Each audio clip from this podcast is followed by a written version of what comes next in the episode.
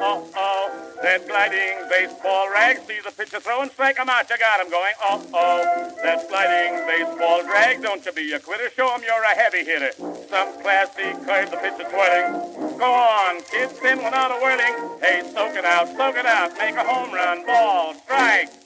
Safe hit. First base. Make second. You're a bird. Keep it going, sonny. Make me win a lot of money. Don't stop until you're touching third. You're a holy terror. Center fielder made an error. Slide, slide. You made a good beginning, for you know that your team always makes a winning when you play ball and swing that baseball rag. Hello there, everybody, and welcome to the May 19th edition of Free Baseball the podcast that's willing to go into extra innings to bring you the best in baseball analysis, commentary, and insight. I'm your host, Robert Cadera. On this week's show, I'll be giving you my all time All Star team consisting of players I've actually had the good fortune to see play since attending my first ball game back in 1954. So, no Babe Ruth, Walter Johnson, or Ty Cobb here. You may or may not agree with my picks. I hope you'll at least understand my reasoning. During the second half of today's show, we'll look at a rather controversial unsung hero and have a trivia bonus with another brain stretching question for you. So, Jane, take it away.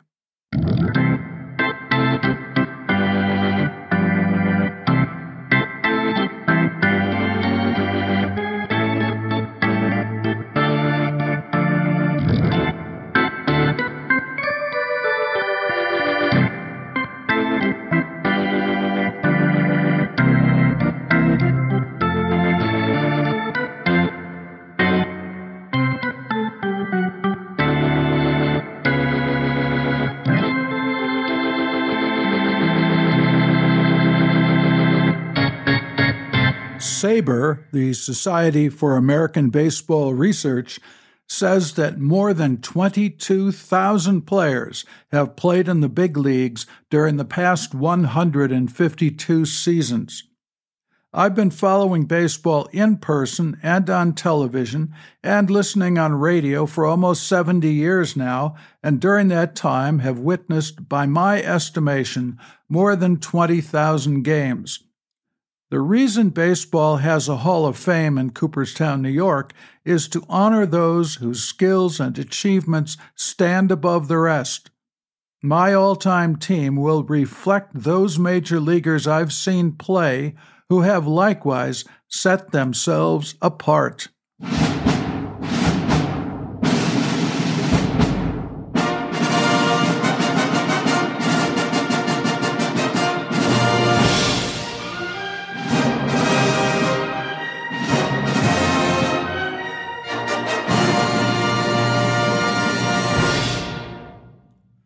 We begin today with the catching position because, as Casey Stengel said when the Mets made Hobie Landrith their top pick in the expansion draft on October 10, 1961, if you don't have a catcher, you get a lot of pass balls. One thing first catchers provide value in many different areas of the game defense, pitch calling, controlling the running game, handling a pitching staff, as well as hitting. If we exclude hitting, I might select Jerry Grote here. Jerry was the best catcher I ever saw without a bat in his hands. Watching Jerry and Tom Seaver work together to keep an opposing lineup off balance was seeing artistry unfold. But there's no getting around it.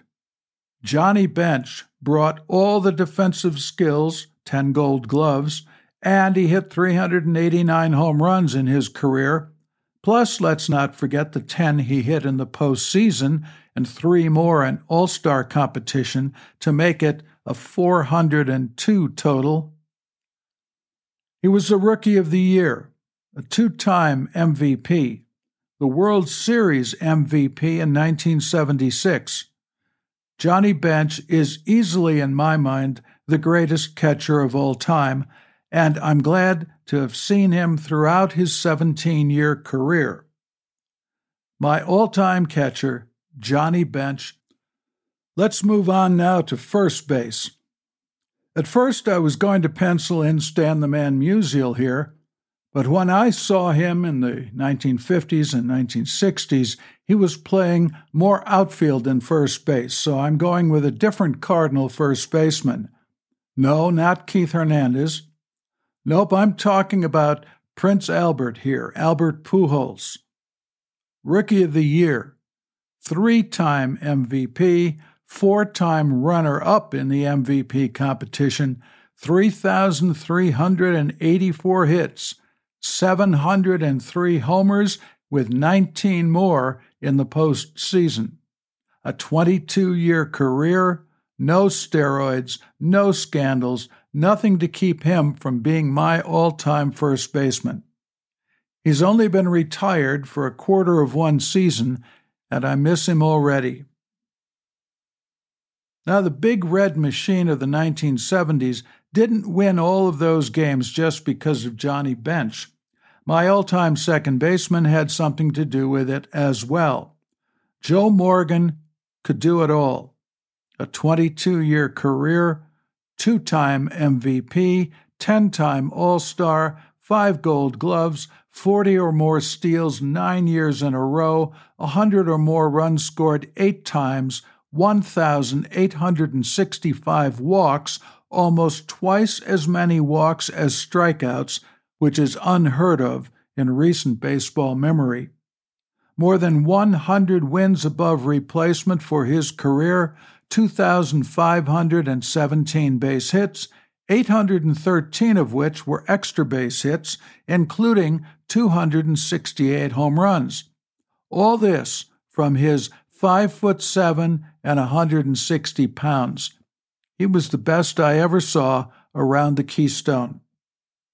Shortstop. Oh, shortstop, this one was not easy. I eliminated Ernie Banks since most of the time I saw him, he played first base. I decided to reward reliability here, and there was nobody more reliable than Cal Ripken. There was one record I never thought would be beaten when I was a kid, and that was Lou Gehrig's record for consecutive games played. Cal Ripken not only surpassed Gehrig's record, he obliterated it. Gehrig, as you recall, played 2,130 games in a row. Ripken tied that and then added 502 more games. That's more than three full seasons to that total. It's hard to fathom in this day and age where, where teams travel coast to coast, the season and the postseasons are longer, but Ripken did it.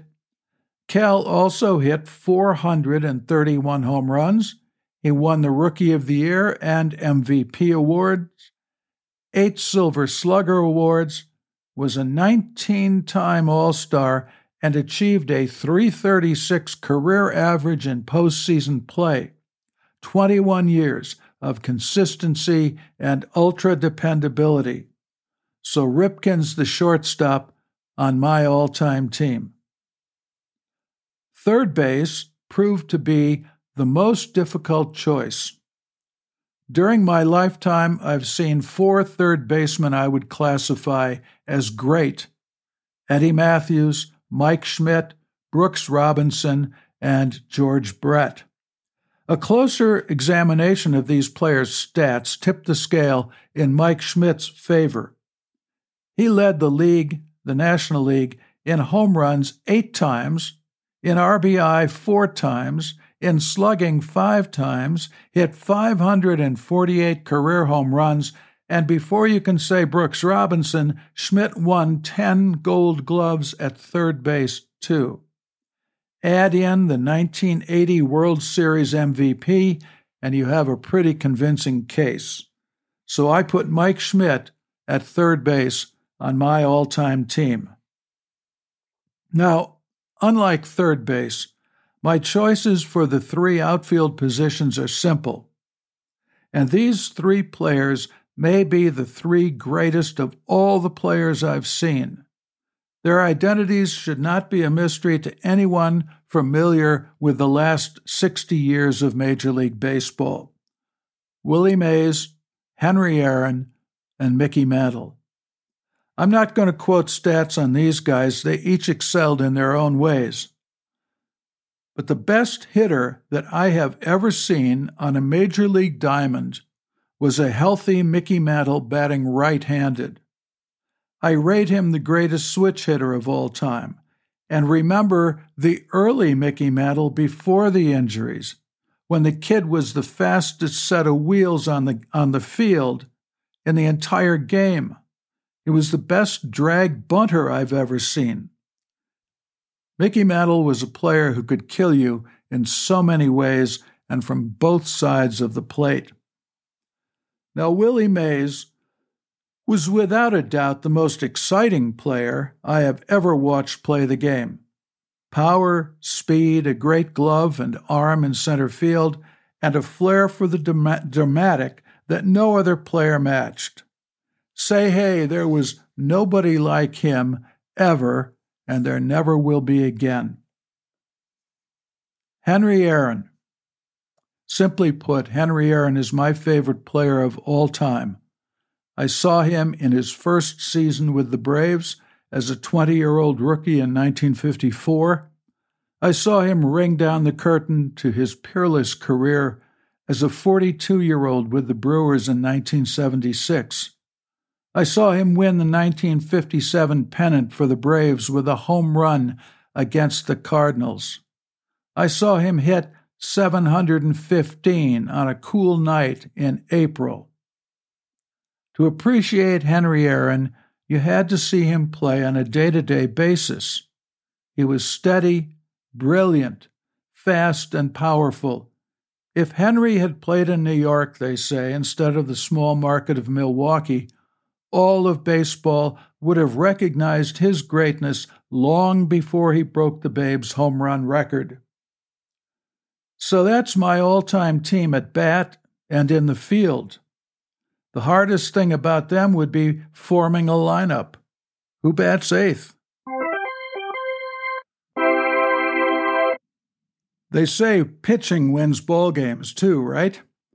Well, every time I hear New York fans extol the talents of Sandy Koufax or Whitey Ford, I shake my head and smile. They were both great left handers, but let's get real. Koufax won 20 or more games three times in his career. Ford was a 20 game winner twice. Warren Spahn won 20 or more games 13 times. 13 times. Spahn tossed 65 shutouts to Koufax's 40 and Ford's 45. He had more complete games, 382, than Koufax or Ford had starts.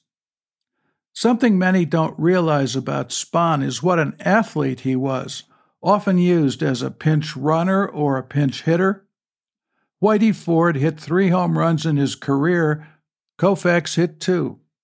Spahn hit 35 home runs and drove in nearly twice as many runs as Ford and Koufax combined. Again, he pitched in Boston and Milwaukee for most of his career and not New York. But the numbers don't lie. The choice of lefty starter on my all time team was an easy one Warren Spahn. No pitcher gave me greater joy to watch than my right handed starter, Tom Seaver. Maybe it's because I've always been a Mets fan, or maybe it's because more than any other pitcher, Tom Seaver combined physical skills with such an intelligent approach to pitching. As a Mets fan, I saw Seaver turn the franchise around to the point where his nickname in New York actually became the franchise. To me, Seaver combined the craftiness of Spahn, the competitive fire of Bob Gibson, and the physical skill of Koufax. He was the complete package. Now, I only selected one relief pitcher on my all time team, but when your reliever is Mariano Rivera, you only need one relief pitcher. Mariano towered over his bullpen competitors. The man recorded 652 career saves and a career earned run average of 2.21.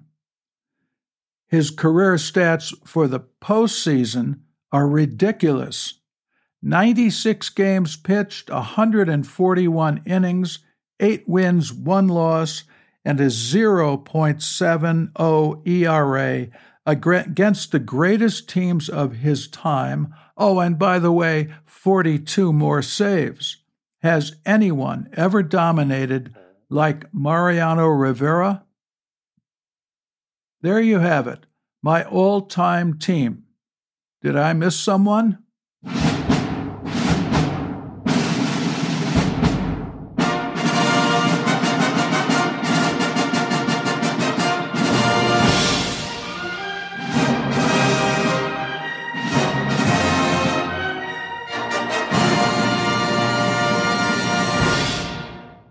Now, we usually do a segment at about this time in the show called The Unsung Hero of the Game. This week, we're going to tweak that a little bit. Our player is hardly an unsung hero. He's one of the best known players in the history of Major League Baseball, Pete Rose. You might have noticed that neither Pete Rose nor any of the players tainted on the issue of performance enhancing drugs made my all time team. There's a reason for that. Players who flaunt the rules should not be so honored. As you probably know, Pete Rose has been banned from the game and the Hall of Fame for betting while he was manager of the Reds. I've always been okay with that until this past year. It was always said that betting and baseball don't mix, but you can't tell that if you watch the Apple TV games or look at the ads that now underwrite baseball broadcasts. In fact, the Apple game broadcasts are tailored to be watched while the viewer has a betting app opened on their cell phone or computers. Part of the screen real estate is taken up by live, updating betting odds that change pitch by pitch. Sure, they always include a disclaimer to bet responsibly. But the fact is that Major League Baseball now encourages its fans to bet on every aspect of the game, not to mention that they are now relocating one of their franchises to Las Vegas in three more years. It is hypocritical for Major League Baseball to continue its ban on Pete Rose for his doing the same thing they encourage all of their, uh, their viewers to do bet on the game. Are you listening, Rob Manfred? I know you are disinclined to turn away from any dollar, legitimate or otherwise, but you can't have it both ways. If the game is tainted by gambling, as it has been in the past, then either get rid of the on screen gambling and sponsorships or reinstate the all time hits leader in the game. I don't say this out of loyalty to Pete Rose. I never liked him as a player, probably because he was always on the team I was rooting against. But the change in attitude toward gambling that Major League Baseball now exhibits requires it to remove the stain from Rose's name. Do it now. Okay, fans, it's trivia time now at Free Baseball. Last week's question should have been an easy one. Our trivia question was to identify the player who performed for the Mets, was an All Star in the 1950s, an MVP in the 1960s, had a brother who pitched in the majors for five years, and another brother who appeared in five World Series. He was also an infielder who led National League center fielders in fielding percentage one season, and he was a major league manager for three seasons. Yes, as many of you guessed, the answer was none other than Ken Boyer. Now, this week's trivia question should be just as easy for the true baseball nerd We're going back to the 1954 season. The American League batting champ that year was second baseman Bobby Avila of the Indians, who hit 341. Back then, to qualify for the batting crown, you needed 477 or more official at bats. Today, the criteria is different, and we use plate appearances, not official at bats, to qualify. A player thus needs 502 plate appearances to be eligible for the batting championship now. But back in 1954, there was another major leaguer who would have beaten out Bobby Avila for the American League Batting Championship if today's criteria were used back then.